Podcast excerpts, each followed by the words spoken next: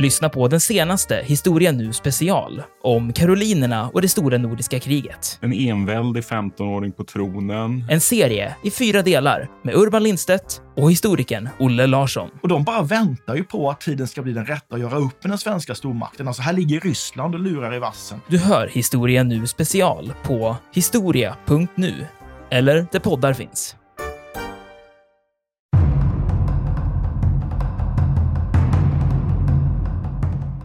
8 februari fattar man i Sverige och man följer upp då ganska snabbt också i Finland. Jag minns inte nu tågordningen här. Men några dagar, om vi säger så då, för att man ska säga fel datum här, så bestämmer vi oss för att skicka vapen. Helt otroligt alltså. Och, och att hela den här alliansfriheten och eh, neutralitetspolitiken då som vissa menar då, kanske lite felaktigt med anor tillbaks till Karl Johan och på början av 1800-talet. Den bara liksom arkiveras i papperskorgen. Och sen är vi plötsligt en del av Europa då i någon mening. Och sen så kommer ju som, vi, som ju alla lyssnare vet så småningom ansökan om NATO-medlemskapet och så vidare det är ju otroliga vändningar. Så det är därför jag alltid säger att historien vände den 24 februari. Jag står för det.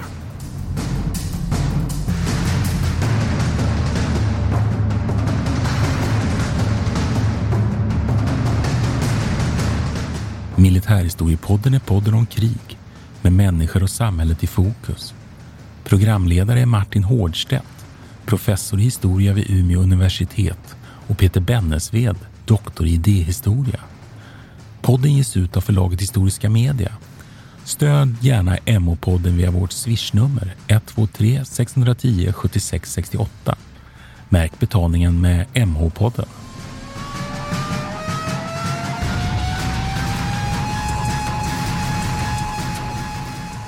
Välkommen till Militärhistoriepodden. Det här är Peter Bennesved som talar. Och det här är Martin Årstedt. Jag har eh, hosta, så är det någon ja, av lyssnarna. Som vanligt. Du är lite vek, Martin. Jag vet det. Det är dåliga, ja. dåliga gener. Det har ingenting ja. att göra med ett, ett, ett alltför hektiskt leverne och att jag har fått eh, bakterier, vill jag påstå, från mina barnbarn. Det är ju en härlig sak i sig. Men jag är på plats och vi kör, ja. Peter. Idag, Precis. Och idag Ukraina ska vi prata 2. Exakt. Och eh, som, ja, det, det första Ukraina-avsnittet vi gjorde i mars är ju faktiskt ett av våra mest eh, populära vad jag förstår. Att det är många som har lyssnat och eh, det är många som har hört av sig till oss och tyckt att vi ska göra en uppföljande avsnitt på det. Och det börjar kanske bli läge för det nu. Nu har det gått eh, åtta månader. Vi spelar in det här den 22 oktober. Mm. Så vi får se vad som händer nu. Det är mycket dramatik som pågår just nu i Ukraina. Men jag tänkte att vi ska inleda, Martin, med att bara reflektera lite över liksom, hur känns det? Vad tycker du om det? Hur, hur, eh, hur är din syn på Ukraina just nu? Ja, för det första är det lite förmätet att sitta hemma i tryggheten här i Tavastehus ja. och känna. Det, det kan man väl ja, reflektera kring. Vi får oss det. Vi jag, förstår vad, jag förstår precis vad du menar. Men ja. Jag tycker väl så här, om jag skulle plocka ut en känsla inom mig som finns, eller egentligen två känslor. För det första är det den direkta vreden naturligtvis, uppgivenheten inför för det som pågår. Men sen tycker jag framför allt det här stora frågetecknet. Hur ska vi analysera? Hur ska vi förstå? Eh, vad får vi veta egentligen? om det som egentligen händer. Det tycker jag är det absolut svåraste. Det är, det är uppenbart att det är allas problem. Vad händer egentligen? Ja, vad säger du?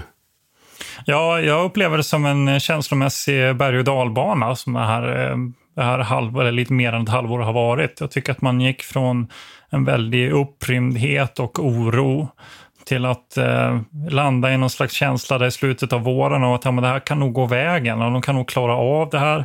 Och sen kom NATO här emellan och, och sen kändes det som att det tog en paus under sommaren. Man inte tänkte så mycket på de här frågorna och nu känns det verkligen som att vi är i ett nytt skede ny eh, historisk vändpunkt för det här kriget. Och jag vet att jag tänkte i början av eh, den här konflikten att okej, okay, det är två lägen här och vi kanske pratar om det i första avsnittet också, att antingen så tar det här slut inom några månader bara.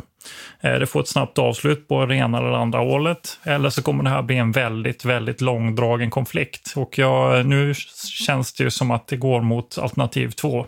Det. Att det här kommer mm. bli en riktig långkörare. Eh, och alla, alla önskemål om att det här skulle få någon slags snabb, eh, snabbt slut, det kan man ju bara helt sopa undan nu, tyvärr. Nej, och och den här aspekten av krig som vi har varit inne på i, i vår podd väldigt, väldigt många gånger, att, att det är ju alltid civilbefolkningen i slutändan som sitter emellan. Det blir så oerhört uppenbart i den här konflikten. Visst, och det, jag tycker att det här är jättetydligt att de mm. har civilbefolkningen i Ukraina är liksom en del av det här. De har ett, både ett strategiskt och taktiskt värde för mm. både anfallare och försvar. På alla nivåer kan man säga. Ja, på alla nivåer. Mm. Och det syns så himla tydligt hur de mm. används både från Ukrainas håll och för, från Rysslands håll. Och någonting som är väldigt intressant att se, som vi har pratat mycket om eh, på, på mitt jobb, det är ju också det här eller framförallt som jag babblat om med mina kollegor. Kan man säga. Mm. Men det är väl just det att, att sättet som Ukraina har, har eh, berättat om, de har ägt krigsnarrativet väldigt tydligt, har också lett till faktiska effekter på slagfältet. De har fått vapen. De har fått pansarvagnsvapen och andra, andra medel som har gett dem faktiska fördelar på slagfältet genom att framhäva civilbefolkningens eh, utsatthet. Och det är en väldigt intressant koppling. Det syns så tydligt. Och sen kan man väl konstatera att kriget är ju väldigt gammalt. Alltså det är liksom inte... Det är inte något nytt hypermodernt, supermodernt krig, utan det, det bedrivs på samma sätt som alla krig har gjorts. Mm. På ett sätt. Mm. Eller vad, vad, tycker du? Nej, men jag håller med dig. Eller framförallt så bedrivs det väl eh, i stor utsträckning, tycker jag, som de krig vi faktiskt haft uppe på tapeten här i MH-podden. Eh, Tjetjenien, eh, Afghanistan. Det är inte ett stort krig. Men det är heller inte ett, ett, en, en specialoperation. Nej. Utan det är någonting däremellan. Och jag vet inte vad man skulle kunna kalla det för egentligen. Det är någon form av mellankrig. Nu ja. släppte jag. Men du förstår vad jag menar. Vet ja, vad jag tänkte bara fråga, får jag skjuta in en sak? Jag är inte ja, säker på att lyssnarna vet var du jobbar faktiskt. Nej, det kanske de inte gör. Ja, men då får du berätta det. Ja, men jag jobbar ju på Totalförsvarets forskningsinstitut. Just det, för du har ju bytt jobb ja. faktiskt. Du var ju på universitetet med mig ett tag först. Ja, exakt. Ja, men det var ju skönt det, att du slapp, slapp den. Det gör ju att du orkar lite bättre, för då har, vi har lite mindre kontakter. ja, jag, jag, kan säga att det har varit en väldigt intensiv tid på, på FOI under mm. det här eh, halvåret, eller åtta månader Nej. som har varit. Mom deserves the best, and there's no better place to shop for Mother's Day than Whole Foods Market. They're your destination for unbeatable savings, from premium gifts to show-stopping flowers and irresistible desserts. Start by saving 33% with Prime on all body care and candles. Then get a 15-stem bunch of tulips for just $9.99 each with Prime. Round out Mom's menu with festive rosé, irresistible berry chantilly cake, and more special treats. Come celebrate Mother's Day at Whole Foods Market. One size fits all seems like a good idea for clothes until you try them on. Same goes for healthcare. That's why United Healthcare offers flexible, budget friendly coverage for medical, vision, dental, and more. Learn more at uh1.com. Millions of people have lost weight with personalized plans from Noom, like Evan, who can't stand salads and still lost 50 pounds. Salads, generally, for most people, are the easy button, right? For me, that wasn't an option. I never really was a salad guy. That's just not who I am. But Noom worked for me. Get your personalized plan today at Noom.com. Real Noom user compensated to provide their story. In four weeks, the typical Noom user can expect to lose one to two pounds per week. Individual results may vary.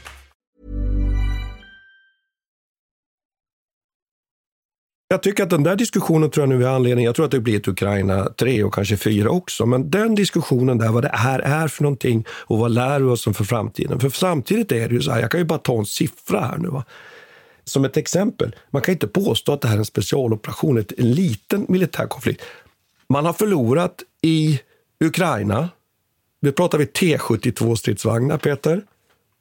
Finns det de som beräknar att det handlar om 800 drygt att ryssarna har förlorat. Alltså då är inte alla nedkämpade och förstörda, utan de är ju är lämnade och så vidare. Den kvantiteten av militär ja, materiel, det är, ja, det är ju ett stort krig. Eller hur? Ja. ja jag, vi... tänker på, jag tänker på offensiven i, i Kursk Ja, ja. ja. Jag menar, det, är, det är de kvantiteterna det, vi det pratar om. Kvantiteterna. Men där var det ju bara under väldigt kort tid. Det var ju under liksom två veckors tid där, mm. ungefär. Men jag menar om du skulle räkna på mm. hur intensiva ja. krig, så, så, ja, så kanske man skulle ändå kunna jämföra det på något sätt. För det är ju som du säger, det har varit stiltje. Så att jag tycker att där har vi, där har vi ju tendenser som visar att det här är ett stort krig. Det, det är ju nästan, skulle jag vilja säga, ett krig med strategiskt, storstrategiska dimensioner. Man slår mot broar på Krim, man slår mot energiförsörjning. Mm. Eller hur? Men sen samtidigt är det ju också det där, det där lilla eh, kriget på plats då, där man använder milisförband och halvmilitära organisationer Ja. och så vidare. Så att det innehåller så mycket och är väldigt svårdefinierat. Så jag, kan vi enas om mellankrig så länge kanske? Ja, men jag har en kommentar på det. Ja. För någonting som jag roade mig med eh, för några veckor sedan, eh, det var att jag gick igenom de här hyfsat nutida konflikterna som, som eh, Ryssland och före detta, eller som Sovjetunionen har, har på med sedan deras invasion av Afghanistan. Och så fick jag fundera på, men vad har de egentligen kallat det för någonting? Just det. Ja, och jag vet att när vi gjorde det här avsnittet om, om eh, Afghanistan så... så Mm. Och då tänker du eh, 79, alltså Sovjets Ja, krig i 79 Afghanistan. precis. just. Och Mm. då beskrev de det som en begränsad, eller den begränsade eh, sovjetiska militärens kontingent i Afghanistan. Okej. Det var ju liksom det officiella Mycket namnet. passande. Mycket passande. I Tjetjenien så kallar de det för en antiterroroperation. Ah, okej. I Georgien så var det en fredsbevarande operation. Absolut. Krim 2014, eh, Eh, det var en militär intervention. Och eh, som nu då vi känner till här så är Ukraina så är det en militär specialoperation. Så att, och det här får man ju genast att tänka då på att, att eh, det är klart det är en viss skillnad mellan Afghanistan tidigare för att då var det ju värnpliktiga som kallas in. Det här är ju en professionell armé som åtminstone i inledningsskedet. Men, men det som eh, man får känslan av att det är ju att från rysk sida så är, är man inte i krig. För att de gör bara små operationer. De Ja, har just inte det. officiellt gått i krig. Så att, och där är ju någonting som jag tycker tydligt. I början av den här konflikten så fanns det en, en, ett önskemål om att det ryska folket snabbt skulle förstå att det här är ett krig som håller kommer kosta oss mycket och att de ska kasta makten åt sidan och, och eh, lösa det här problemet. Men om man tittar på hur, de, hur Ryssland och Sovjetunionen har hanterat sådana här konflikter tidigare så har man ju liksom hållit det som en begränsad del av deras utrikespolitik. Som har gett intrycket för det ryska folket att det här är inget krig, det här är bara en Ja, det är en operation där och är det en operation där för att lösa liksom, konflikter som Mm. Men- uppstår. Men det tycker jag är en av de här dimensionerna. Och då kan man väl bara säga att för Ukraina är det ju ett krig. Även om det inte har utbytts krigsförklaringar så är det ju ett krig på, Ja. på, ett, Ja, på ett helt annat sätt om jag använder ett väldigt liksom, gummibands definition. Att det, det är ju det, att man slåss ju för livet, man slåss ju för sin existens. Det, in, det inser man ju. Men jag tycker att det där just, det här propaganda Eh, språket som det kan vi inte göra. Jag skulle säga att kan man göra en vettig analys av det? Eh, Jag det är tänker svårt på, än så ja, Jag länge. Det tänker på ju- de här Martin Krag och de här som har verkligen, verkligen insikter i, och, i, i hur liksom Ryssland fungerar, så det kan ju komma lite närmare. Men frågan är egentligen om det är meningsfullt att egentligen liksom överhuvudtaget försöka analysera. Som du, du är inne på de här begreppen, vad man kallar kriget för och vad man uttalar. Det är ju ett enormt propagandakrig som ju ändå jag vill påstå att Ukraina så här långt har i stor utsträckning vunnit. Putin har väl bara vunnit mot sin egen befolkning, eller, eller vad säger du Peter? Ja, nej, jag håller helt med om det. Och Ja. det tycker jag har varit jättetydligt att de har, Ukraina har på ett väldigt tydligt sätt organiserat sig och vunnit över krigsnarrativet. De har sett till att, att eh, använda sig av deras tillvändhet mot väst här för att tillskansa sig fördelar i den här hybrid eller vad ska man säga, cyberdimensionen. Men sen, men sen är det ju som, eh, som du säger, Putin har vunnit mot sin egen befolkning. Ja, så här långt i alla och, och så. Man kan ju fråga sig, vad är hönan eller ägget? Va? Alltså även om, ponera att den här eh, propagandaapparaten inte skulle finnas, skulle vi ändå inte stödja Ukraina? Jag tror det. Om vi tittar på de tidiga konflikterna, jag vill gärna jämföra med spanska inbördeskriget som jag tycker är en väldigt bra jämförelse. Men där har man den typen av krig man bedrev där. Den hade ju funnits långt tidigare i de kolonialområdena. Alltså det här med terrorbombning och, och eh, liksom auktoritära regimer som, som går på sin egen befolkning. Men den, det var ingenting nytt. Men när det kom till Europa så blev det jävligt aktuellt. Och, och, och väldigt många slöt upp och man skickade eh, frivilliga och, och det kom väldigt mycket pengar och stöd från alla länder runt omkring, var på en eller, eller andra sidan. Och då, då fanns inte Twitter. Nej, nej. Så att, men, och, och stödet var ändå stort. va. Så det är klart att eh, man får vara lite försiktig med vilket värde man tillskriver den där eh, Ja. eh, propagandagrejen. Va? Jag tror att det visst, det, på något sätt spelar det roll, men det, ja, vi vet Nej, och, inte. och, jag vill spela in en sak, eh, spela in en sak i det här jag, jag befinner mig ju så att säga, lite närmre Ja, det låter ju lite löjligt då kanske, men jag bor ju ändå i Finland. Och jag besökte Baltikum faktiskt bara för några veckor, både Litauen och Lettland. Och, man får en känsla ändå av lite hur man uppfattar saker och ting. Och, och jag tycker Anna-Lena Laurén, som ju rapporterar och har skrivit böcker om Ukraina, rekommenderas verkligen till läsarna. Att hon pratar Skriver ofta för DN ofta? Ja, det gör hon. Hon är korrespondent Mm. både för DN och för Huvudstadsbladet. Och eh, jag tycker att ta del av hennes böcker, hon pratar ju om den här ryska likgiltigheten. När man pratar om kriget tittar man bara ner i asfalten, man är inte intresserad av att ta ställning. Och frågan är när den bryts så småningom. Och vi kan ha anledning att komma tillbaka till det där lite, för Ja, jag har precis. kanske en idé där. Men jag vill bara komma med en sån här militärhistorisk koppling. Det här är ju militärhistoriepodden, Peter. Mitt i detta allvarliga ämne så tycker jag att det, tänkte jag också säga, att när vi, när vi diskuterar äldre krig så är det ju ofta att vi nästan kan vara lite... Man, man kan nästan lite skratta sådär och tycka att det är lite... När vi pratar om Ukraina kan man ju inte göra det. Där tycker Nej, jag en sak som jag vill förmedla till lyssnarna, att egentligen är det här helt fel, ett sånt förhållningssätt. Därför att när vi talar om det som har hänt i äldre tid så är det lika allvarligt och fruktansvärt brutalt för de människor som upplevde det då, i, i, i, i, dåtid. Ja. Medan vi- när det kommer nära nu, då blir vi plötsligt mer, om jag uttrycker mig så, allvarligare och, och seriösare. Och eh, det är väl viktigt att konstatera det. Historien är ju inte rolig. Den är ju allvarlig och intressant för det första. Nej, och så, absolut. Tiden, tiden ger ju distans också. Ja. Den ger en möjlighet att reflektera på lite metanivå. Så, och det, jag, men jag tycker vi får tillåta oss det. Men sen så kan man väl konstatera också, alltså, och jag vet att jag sa det ofta i, i, i mars-april där, att vad som faktiskt har hänt, ja det får vi reda på om 50 år. Det är ja. ungefär de, Ja. den, eh, den tidsramen Tills, man har. när, när, när vi kan gå tillbaka och analysera och så vidare. Ja. Men det viktiga är ju att vi nu ändå samtidigt är öppna för att ta till oss de här direkta eh, känslorna och, och lukterna, höll jag på att säga, och ljuden och så vidare. För de, de finns ju inte kvar om, om 50 år. Va? Men jag vill bara konstatera det att det är inte något nytt detta med propaganda. Tar vi Napoleon Bonaparte var ju fantastiskt duktig på liksom att förställa förlustsiffror. Och fastän han hade blivit helt överkörd och flera eh, eh, enorma förluster ly- lyckas vända slag till sin fördel i slutet och så vidare med knapp nöd, så var det ju alltid en enorm seger. Så det är ingenting nytt. Då, va? Men jag tänkte, ska vi göra så att vi lite flyttar oss kronologiskt? Ja, vi gör det. Vad har hänt? Kommentera lite saker och kommer in på några mm, teman här. Jag, jag, jag har några saker jag skulle vilja mm, resonera lite kring eh, lite mer då. Men kronologin är ju den att 24 februari inleds ju kriget och precis som du säger visste vi inte vad som skulle hända. En sak som jag blev väldigt fascinerad av det var ju att ryssarna ju inte lyckats riktigt ta den här Antonov-flygplatsen utanför Kiev. Ja, man tar den så småningom, men man lyckas inte behärska den på så det sätt man hade tänkt sig. Man lyckas inte pumpa in resurser och få det här flödet av både manskap, vapen och underhåll.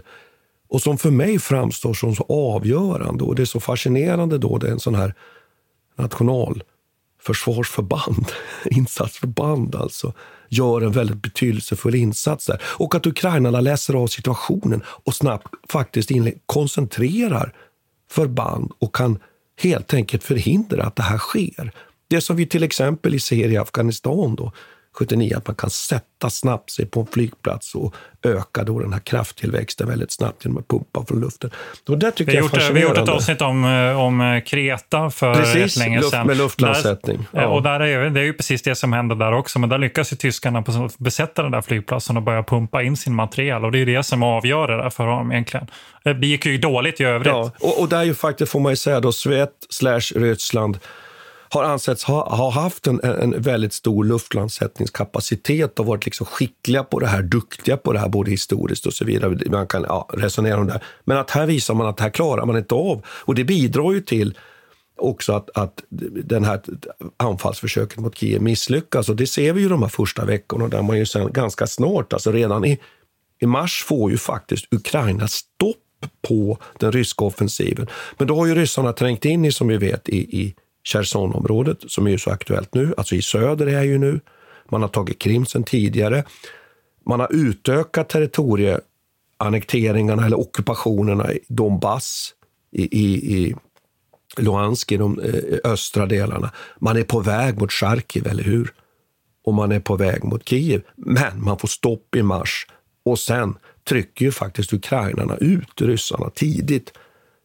Hotet mot Kiev försvinner ju ganska snabbt, det såg vi, eller hur? Och där någonstans börjar man väl förstå att det här blir nu inte en, en, en läggmatch, utan det här, det här blir köttigt. Nej, precis. Och sen följde en period med väldigt sporadiska, det på något som upplevdes eh, lite oplanerade attacker och, och, väldigt mycket slag mot, mot de civila som jag inte förstod. Jag kommer ihåg den här bombningen av teatern i Mariupol som tog jo, en enormt stor eh, fokus där i slutet av mars någon gång. Det var, det var fruktansvärt och det är fortfarande fruktansvärt. Vi har fortfarande inte sett facit från det där egentligen.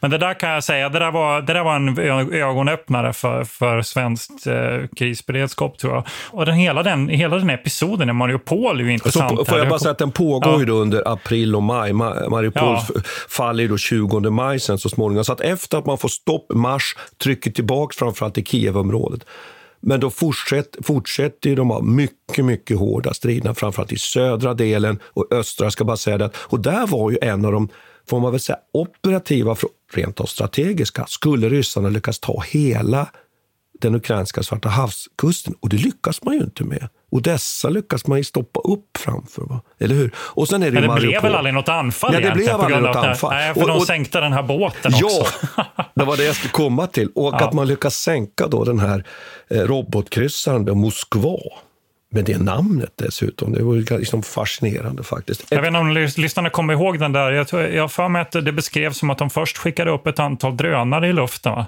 för att eh, förleda Moskvas, alltså båten Moskvas luftvärnssystem för att man sen kunna slå i sidan med, med någon form av kryssningsmissil. Och där har ja. man diskuterat hur det exakt gick till och sen har ju många undrat alltså, över att ja, men är, det, är det verkligen på det där sättet? Hade de inte flera system som kunde samverka? Och, och, och det, det, ska vi låta vara, vara osagt här, för att eh, då, då, kommer vi säkert få någon expert på det här området som hör av sig. Men, du, får, får bara men 13 april, får jag säga, det, det, 13 ja, april, ja, Moskva. Mariupol där, om vi återgår till den där bunkern och, och eh, stålverket. Stålverket, ja. Som blir alltså, symbol, får bara säga, nu går jag igång här, ja. symbolen ja. för ju hela det ukrainska motståndet, eller hur? Och verkligen, ja. och, och den, det där kommer ju bli en militärhistorisk klassiker som det kommer skrivas mycket böcker om. Det tror jag också.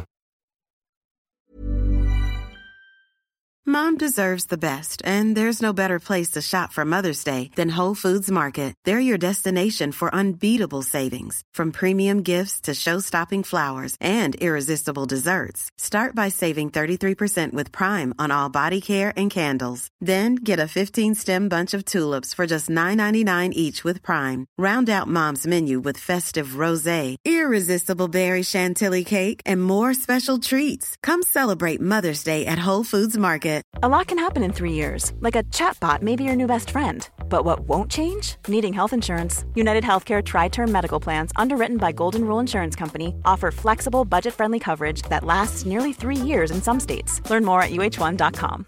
This is Paige, the co host of Giggly Squad, and I want to tell you about a company that I've been loving Olive and June. Olive and June gives you everything that you need for a salon quality manicure in one box. And if you break it down, it really comes out to $2 a manicure, which is absolutely insane. It's also so easy to get salon worthy nails at home with Olive and June. The difference between how your nails used to look when you did them yourself and now with the Manny system is a complete game changer. The best thing about Olive and June too is it's a quick dry. Dries in about one minute, lasts for five days, and full coverage in up to one to two coats. Visit oliveandjune.com slash perfectmanny20 for 20% off your first system. That's oliveandjune.com slash perfectmanny20 for 20% off your first system. System.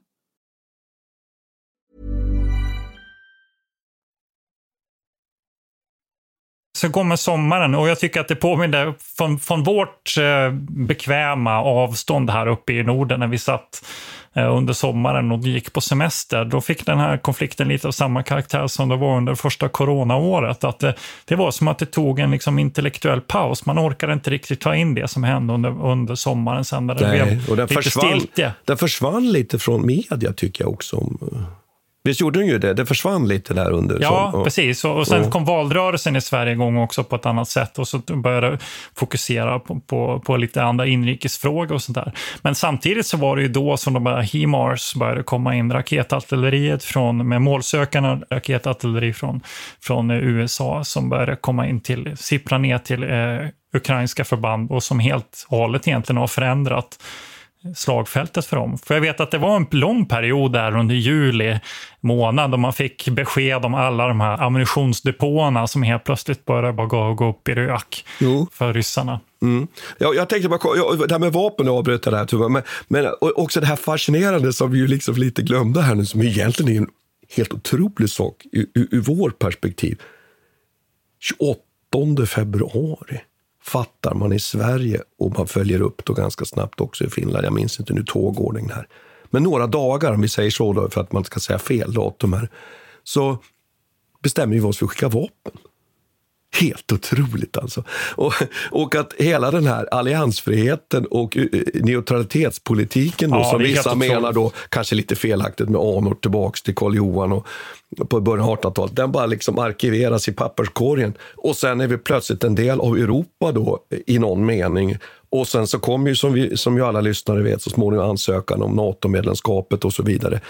Det är ju otroliga vändningar, så det är därför jag alltid säger att historien vände den 24 februari. Jag står för det. Ja, absolut. Och det där stödet som de har fått från de olika vapensystemen, nu tror jag inte just de där pansarvärnen kanske hade jättestor roll. Men ja, absolut, jag kommer ihåg att jag själv, jag själv jublade vid tillfället och tyckte bara nu, nu jävlar händer någonting som inte har hänt förut. Men det, men, men Peter, Samt- du har blivit, jag samt- tycker du har blivit lite mindre pacifistisk sen jag träffade dig. Ja faktiskt. men, ja, men är det inte lite så att den här konflikten har liksom drivit fram det i många? Jag tycker att det var, om vi ska prata om det inrikesperspektivet, så är det ju var det ju rätt signifikant till exempel att Vänsterpartiet ändå, ja först var det ju någon riksdagsledamot som, som var emot det där stödet, men sen vände de ju faktiskt. Alltså att, och jag tycker att hela den eh, pacifistiska, eller traditionellt sett pacifistiska rörelsen i Sverige har ju inte haft så mycket att säga till om det här och har ju slutit upp. Alla är rätt överens om att man ska stödja Ukraina på det här. Och det har ju varit en del kontroverser också med Amnesty och deras uttalanden som man får.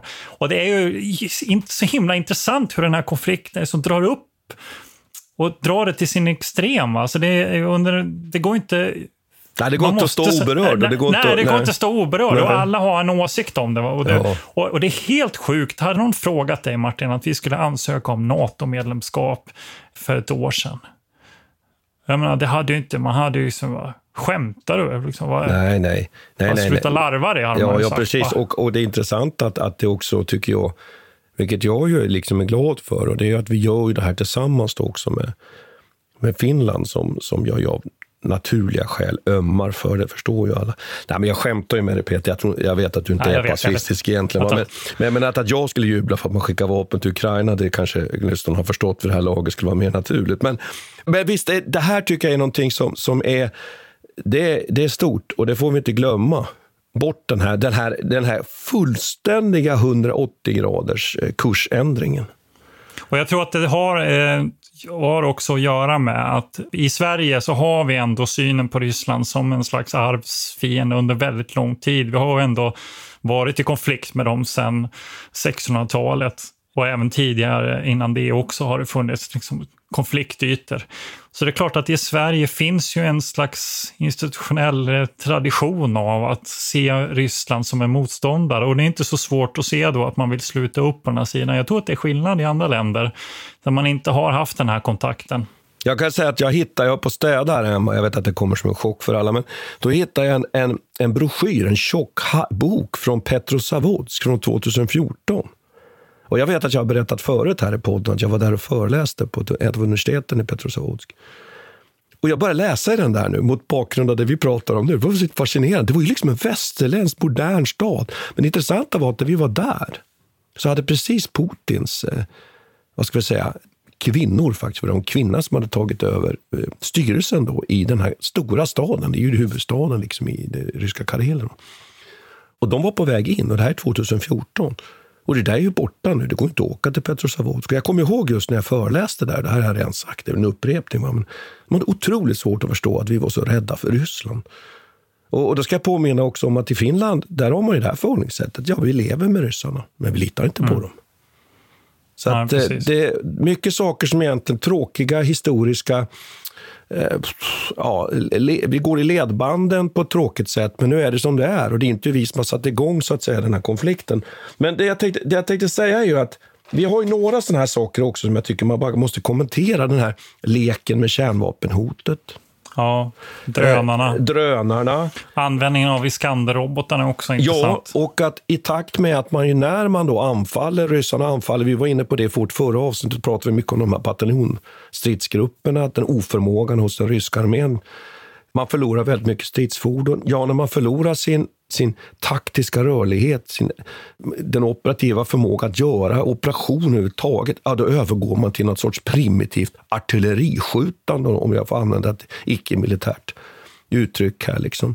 Vad är det, Peter? Det är ju ja, bara... det, är ju, det är ju precis i linje med så som de alltid har krigat. Jag tänker ja. ofta när du pratar om det här med artillerikrigföringen som de har, har bedrivit, va, fram tills egentligen HIMARS kom in i spelet här, så är det ju samma typ av taktik som man gjorde mot eh, vid, vad heter det nu, Viborgska näset uppe i jo, Finland jo, jo, under, under deras våroffensiv under januari, februari. Massiv artilleriförberedelse. Ja, bara man, exakt. Och så bara för att hålla förbanden intakta så man kan rusa in sen.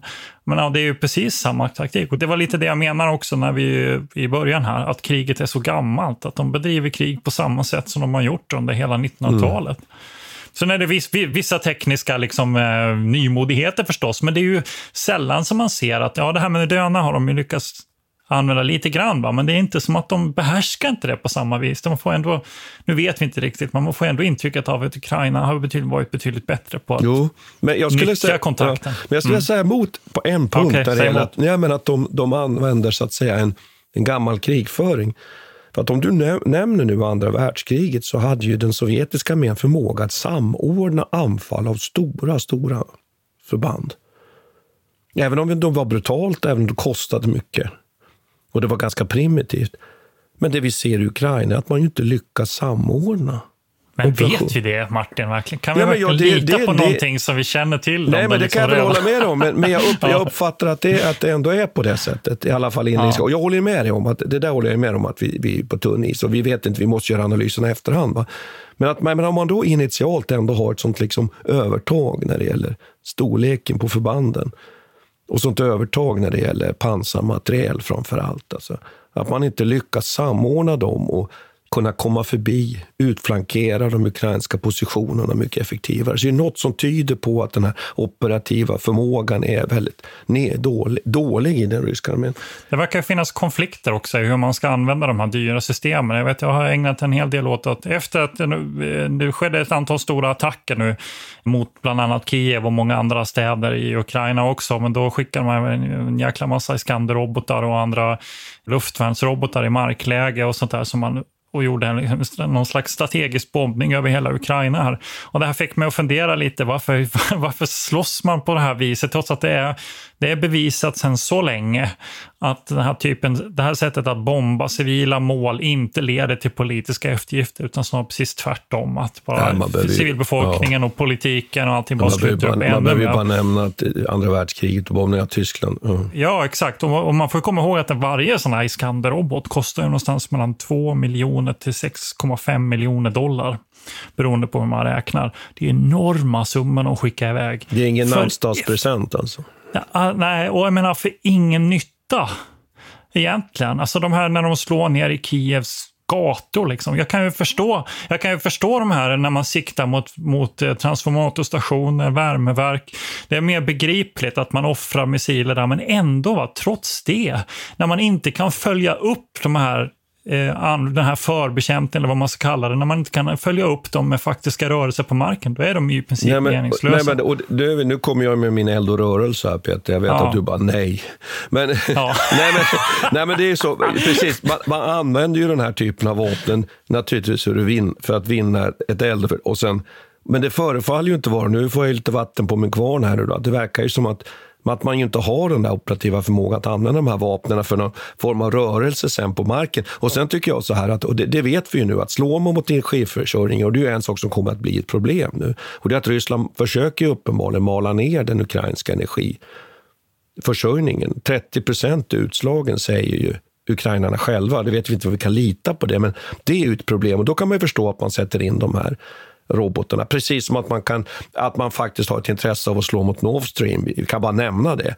Det, finns ju, det kan ju finnas ett skäl att slå mot norska oljefält. Det kan till och med finnas ett skäl att eh, sätta press på svensk energi försörjning, finsk energiförsörjning, you name it, hela Europa naturligtvis. Det är ju det är ett strategisk krigföring. Va? Men, men att som du säger, skjuta de här robotvapnen rakt ner i asfalten Eh, eller på parker i Kiev. Det, det är ju fullständigt obegripligt. Nej, jag vet. Jag läste en väldigt intressant analys om det här. Eller inte, det hade inte just med den här attacken att göra, men det var någon som hade studerat Syrienkriget, eller deras, deras insats i Syrien här, och som konstaterade att skillnaden mellan det ryska sättet att använda precision guided munitions, som det kallas PGM, eller den här typen av precisionsvapen va, med stor eldkraft. Och alltså skillnaden mellan Ryssland och USA till exempel, är att i USA har man gått den här, den här vägen för att skona både soldater och civila civila i stor utsträckning. Alltså, lärdomen efter Vietnam handlar om att det här, vi kan inte hålla på på det här. Vi kan inte hålla på och mala ner civilbefolkningen och våra egna soldater på det här viset. Vi måste vara mer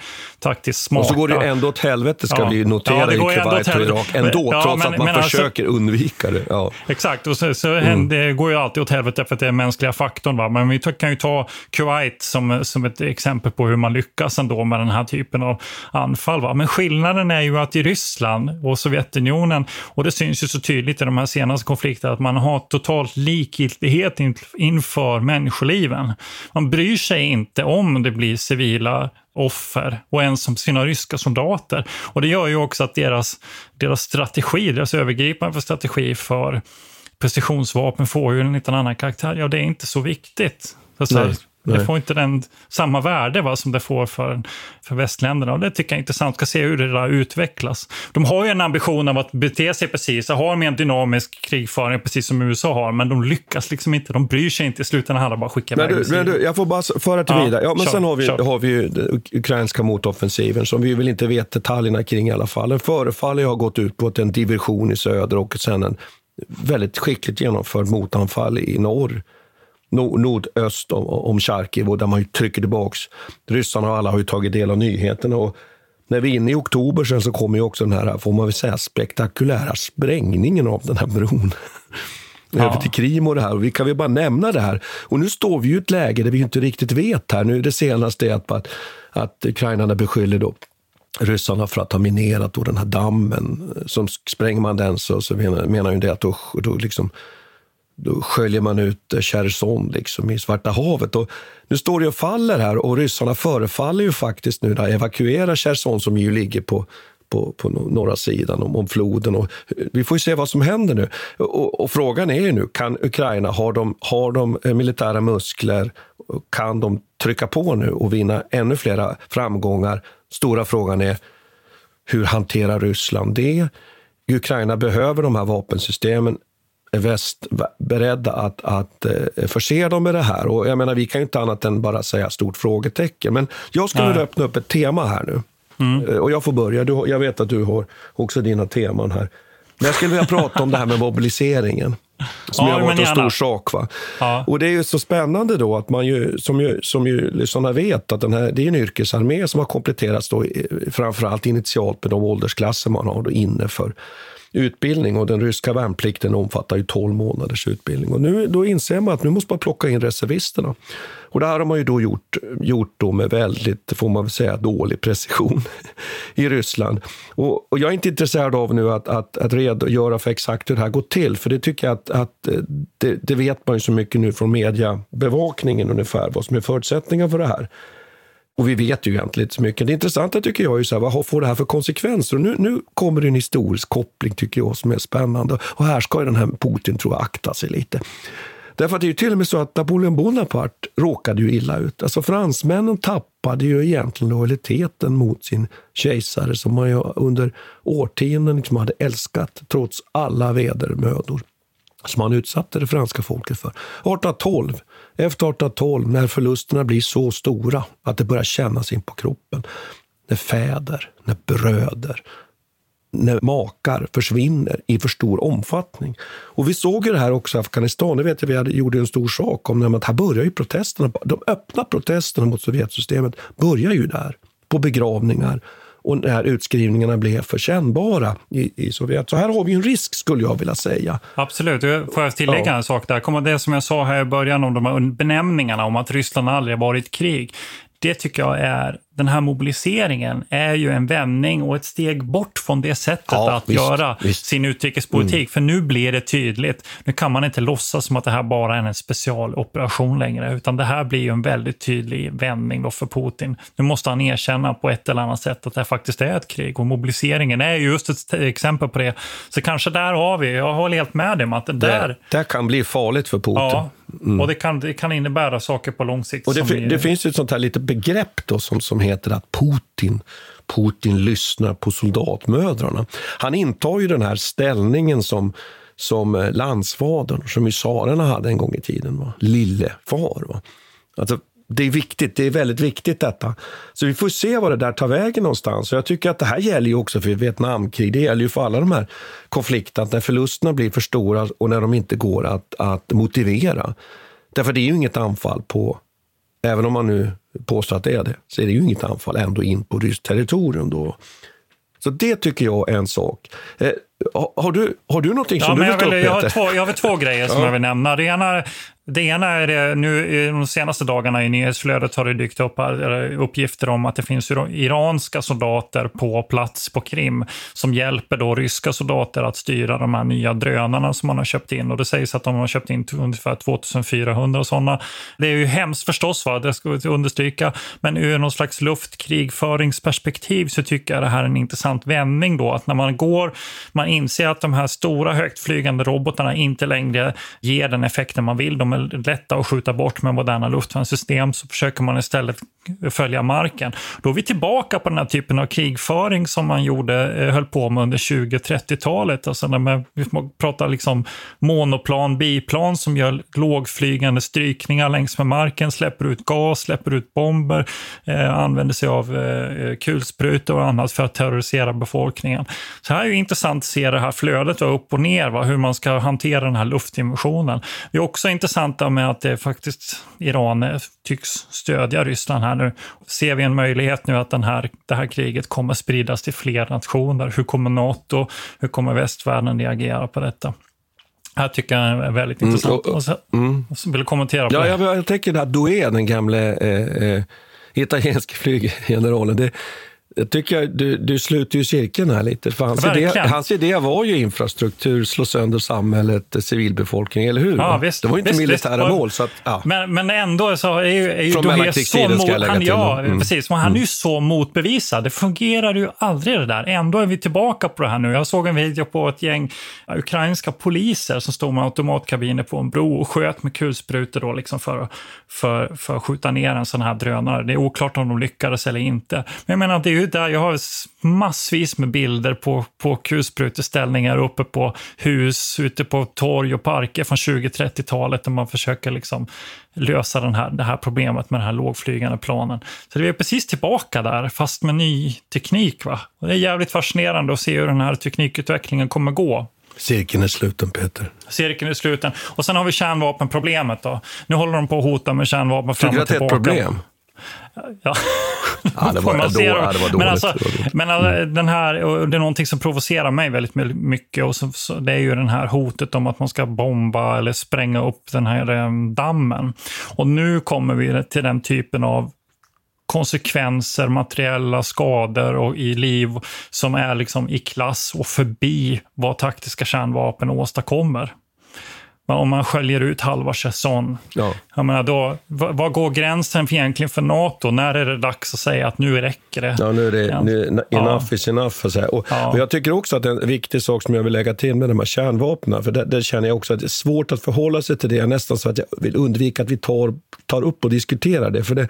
Men jag tycker att man ska komma ihåg en sak, att sätter man in taktiska kärnvapen, nu, nu tänker jag ur ett ryskt perspektiv, så är det inte bara att sätta in taktiska kärnvapen, man måste ha trupper på mark som också kan hantera det som kan följa upp det. För, för det finns ju stora risker för, för så att säga, den egna förbanden och så vidare. Så att det är inte bara att göra det. Så jag tycker att det är lite lättvindigt och jag tror att det är viktigt att komma ihåg att lyssnarna förstår det. Att det där är inte bara att använda taktiska kärnvapen.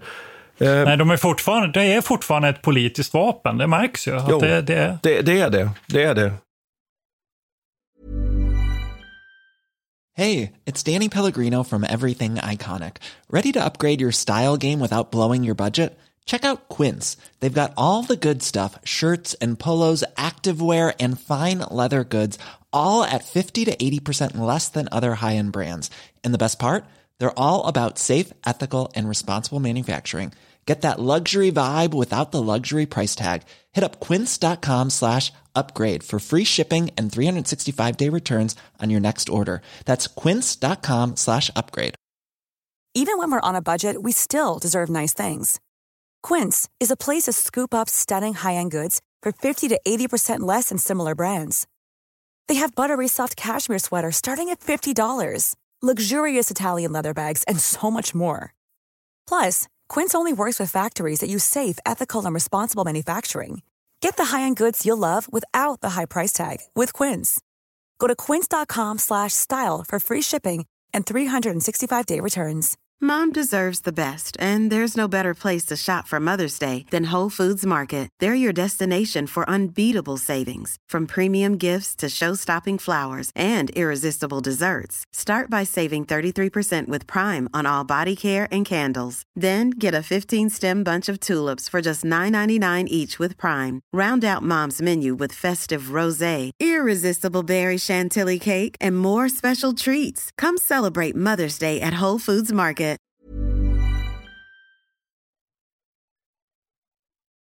Sen tycker jag en annan sak som jag skulle vilja lyfta in här då, det är logistik. Jag började ju min forskarkarriär en gång i tiden genom att intressera mig just för logistik och, och skorpor och, och hästar och sånt där.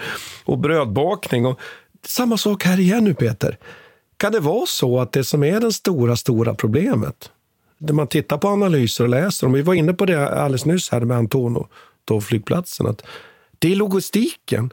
Och att här vill jag komma, komma in på några saker. När man, när man går, bestämmer sig för att anfalla eh, Ukraina och är man lite insatt i militära förhållanden så förstod man ju vart det började barka vägen när man insåg att ryssarna hade utkonskriperat så stora massor med trupp. För då vet man att de kan inte stå mer än några dygn. Så måste de sättas in eller tas hem. Och det beror ju på logistiken, det går inte. Och att man genomför den här stora övningen Zapad 2021. All materiel som man har använt under den övningen slits ju naturligtvis. Hinner man återställa den? Anföll man Ukraina med sliten materiel, icke vårdad, återställd? Hade man fyllt upp sina lager på olika sätt? Jag pratar bara om reservdelar till fordon och sådana saker. Alltså, bara ge det som ett exempel. Så förberedelserna för det här anfallet eh, och då är vi ju på den politiska nivån, som, som du påpekar här när det mm. gäller kärnvapen liksom, och, så vidare. Den politiska nivån, och det var, jag tror att det var det du menade, ligger liksom i ofas med den militära nivån här. Ja. Alltså är det så precis. att politikerna sätter militärerna på pottarna här, helt enkelt? Det, det tycker jag. Ja, ja precis. Det är intressant ja. att se hur det där utvecklas. Ja. Om de, är det, är det, vem är det som är lurad ja. egentligen? Ja. ja, och det kanske inte hade riktigt med den här kärnvapenfrågan att göra, men att här finns det hela tiden en diskrepans mellan militären och det civila. Det är liksom Clausewitz. Vad är det? det är militärens primat, det civilas ja, primat? Precis, och det här jag pratar om Iskander-robotarna är ju också intressant i det här. För, för utvecklingen av Iskander-robotarna, de konvention, konventionella stridsspetsar, har ju varit med syfte att åstadkomma avskräckning utan kärnvapendimensionen. Men nu börjar man använda dem. Och, alltså, och grejen är ju varenda gång du skickar iväg en sån här Iskander-robot så har du en kärnvapenstridsspets mindre att använda. Jo, jo, jo. För att de har, de har bara ett begränsat antal. Ja, så där är också så här, ja. Precis. Ja, mm, vapen, mm. precis. Mm. Så när man börjar bränna de här, då bränner man också sina förutsättningar att faktiskt kunna upprätthålla en trovärdig avskräckning kärnvapen. Ja, så att det, retorik, det är precis som du säger, retoriken från Kreml stämmer inte med det som man ser Nej. Och är, det, och är det så att de civila makthavarna, det är ju det här som Clausewitz pratar ju om, alltså vem är det som ska bestämma? Han menar ju att det är de civila som bestämmer. Men det kan ju inte vara, det menar ju han, att det är de civila som ska så peka ut krigsmålen, sen militärerna som genomför det. Men det går ju inte att de civila pekar i en riktning eller ger uppgifter som de militära överhuvudtaget inte kan kan hantera. Det är ju Adolf Hitlers ingripande under andra världskriget. Så självklart. Och jag tänker också järnvägsförbindelser som är så, så fundamentala för rysk krigföring. Ja, de har Ukraina varit väldigt duktig på att slå mot. Och sen har vi det här extremt hierarkiska ledningssystemet som inte bara påverkar hur förbanden agerar, att plutonchefer inte kan fatta självständiga beslut och så vidare, utan, men som ju också påverkar logistiken. Alltså extremt trögrörligt. Det finns ingen flexibilitet. Och, och Så det tycker jag att logistiken och underhållet, glöm inte bort den här. Och sen skulle jag växla över till att säga, kan det också vara så här att Ukraina senaste årtiondet, åren, har börjat förvandlas till en, en modern västerländsk armé med ja, inte minst nu i alla fall, uppdragstaktik och manöverkrigföring ja. där man på ett helt annat sätt hanterar och är flexibel.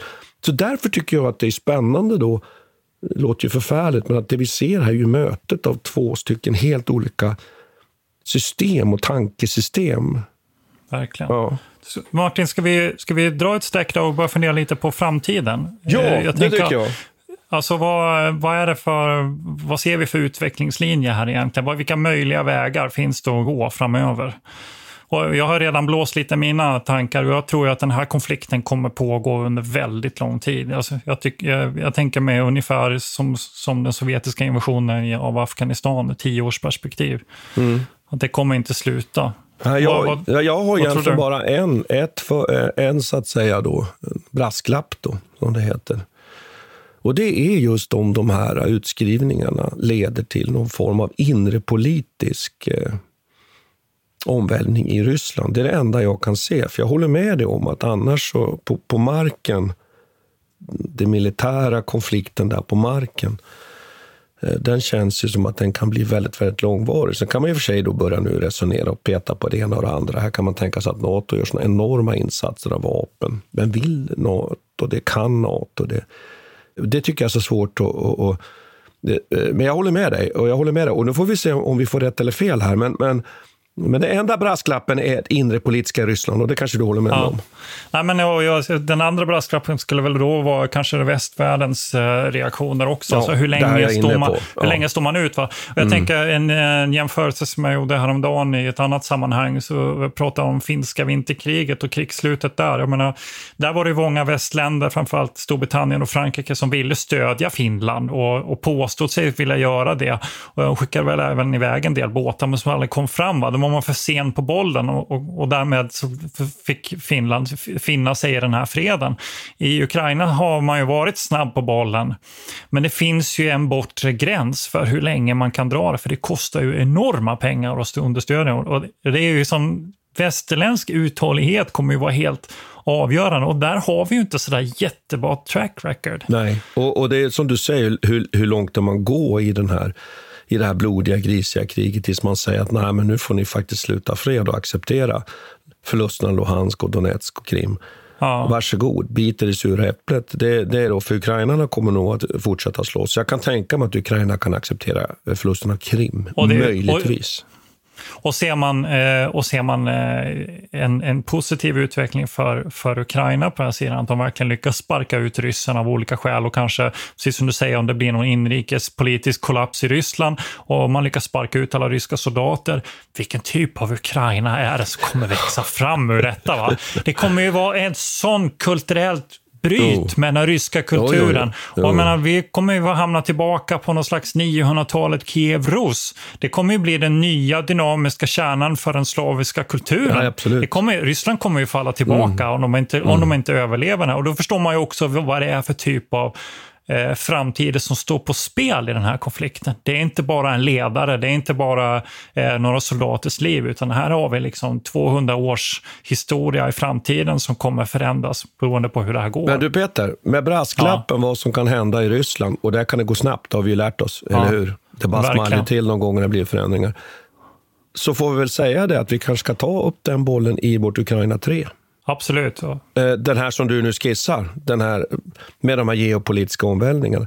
Men jag tycker faktiskt att vi, vi avslutar där. Jag har inte hostat så mycket, tycker jag inte. Faktiskt inte. okay. och, och, vi får okay. helt enkelt säga eh, tack ska vi ha och hoppas ja. att det här var värdefullt med våra reflektioner kring Ukraina. Tack eh, alla lyssnare som hör av sig med era uppmuntrande ord också. Stort tack mm. för att ni har lyssnat Och kom med synpunkter och önskemål. Vi försöker ja faktiskt spela in i vårt schema. Vi har ju en planering som ligger nästan ett år framåt faktiskt. Ja. Mm. Det är för er vi gör det här. Tack ska, Tack ni, ha. ni ha. Hej. Hej. Vi tackar Peter Bennesved och Martin Hårdstedt. Kontakta gärna Militärhistoriepodden via mejl på militarhistoriepodden historia.nu. Peter och Martin vill gärna få in synpunkter och förslag till programidéer.